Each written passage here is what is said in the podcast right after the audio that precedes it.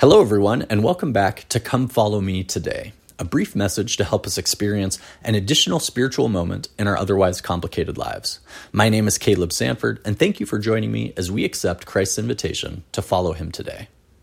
Well, when we last left our heroes, 12 year old Jesus had just been found by his parents teaching in the temple in Jerusalem, and then spends the next 18 years, quote, increasing in wisdom and stature and in favor with God and man, end quote.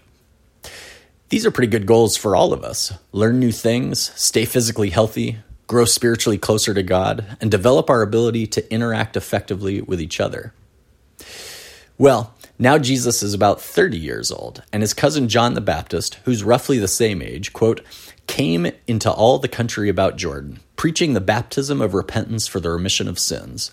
As it is written in the book of the words of Esaias the prophet, saying, the voice of one crying in the wilderness Prepare ye the way of the Lord, make his path straight.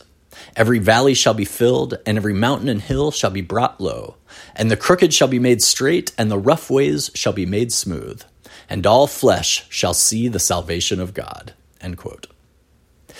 I want to focus on what John says and teaches to the people while he's out in the wilderness baptizing. Quote, then said he to the multitude that came forth to be baptized of him, O generation of vipers, who hath warned you to flee from the wrath to come?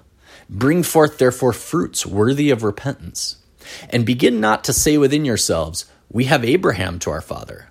For I say unto you that God is able of these stones to raise up children unto Abraham. End quote. I think what John is trying to communicate to the people here is that in order to repent or come closer to God, you have to actually do something. He sensed that some of the people listening to him were thinking to themselves, Well, I'm already a child of Abraham. I'm a member of the covenanted people of Israel that God said would become as numerous as the stars in the sky. I'm special because of that, because of who I am. And I think John is saying, No, you're not. You're no different than anyone else. And to see the salvation of God, you have to put in some effort. And anyone, regardless of what family they were born into, has the opportunity to come unto Christ and be saved. I think this message from John is an important one for our day, as we live in a society now where everyone is encouraged to just be you. Do whatever you want, say whatever you want, dress however you want, believe whatever you want. But John is saying, no, you can't just do whatever you want, say what you want, believe what you want. If you want to see the salvation of God, then you have to repent. Or, in other words, be different. Be different than everyone else. Be like Christ, who is different than everyone else. Quote, and the people asked him, saying, What shall we do then? He answereth and saith unto them, He that hath two coats, let him impart to him that hath none. And he that hath meat, let him do likewise. Then came also publicans to be baptized, and said unto him, Master, what shall we do? And he said unto them, Exact no more than that which is appointed you. And the soldiers likewise demanded of him, saying, And what shall we do? And he said unto them, Do violence to no man, neither accuse any falsely, and be content with your wages. As these different groups of people ask John what they have to do to repent and see the salvation of God, John gives them suggestions that go against the societal norm. Focus on taking care of others instead of yourself.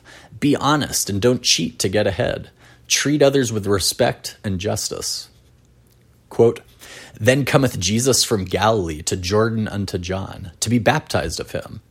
But John forbade him, saying, I have need to be baptized of thee, and comest thou to me?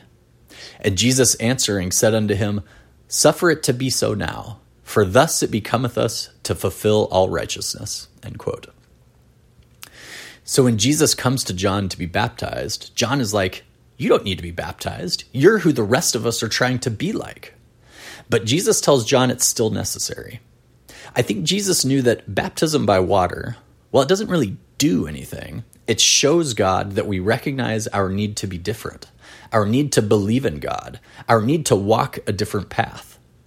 As Paul later teaches us in the book of Romans, quote, Therefore, we are buried with him by baptism into death, that like as Christ was raised up from the dead by the glory of the Father, even so we also should walk in newness of life. Baptism itself is just an activity, but choosing to be baptized, that shows our desire to walk in newness of life. And even Jesus knew that he could have walked away from his fate. He could have just said, You know what? Forget it. I'm just going to be a carpenter and live my life like everyone else does and just be like everyone else. But instead, Jesus made the choice to be baptized, to show God that even he needed to make the choice to follow God's will and do the work that he was called to do, to be different. Quote, and Jesus, when he was baptized, went up straightway out of the water. And lo, the heavens were opened unto him, and he saw the Spirit of God descending like a dove and lighting upon him.